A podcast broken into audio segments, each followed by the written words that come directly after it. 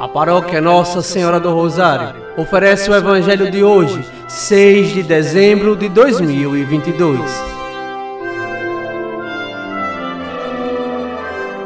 Proclamação do Evangelho de Nosso Senhor Jesus Cristo, segundo São Mateus, capítulo 18, versículos do 12 ao 14. Naquele tempo, disse Jesus aos seus discípulos: Que vos parece? Se um homem tem cem ovelhas e uma delas se perde, não deixa ele as noventa e nove nas montanhas para procurar aquela que se perdeu? Em verdade vos digo: se ele a encontrar, ficará mais feliz com ela do que com as noventa e nove que não se perderam.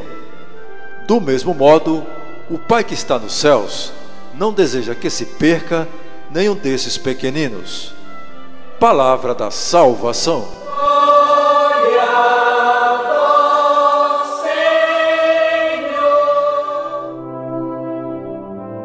Amados irmãos e irmãs, esta parábola põe em relevo a solicitude amorosa do Senhor pelos pecadores e manifesta de modo humano a alegria de Deus ao recuperar um filho querido que se tinha extraviado. Assim, devemos estar convencidos de que a caridade com o próximo passa pelo interesse que devemos ter pela nossa salvação e a dos outros, fazendo o esforço maior para pertencer ao rebanho de Deus e ajudando outros a alcançar essa salvação.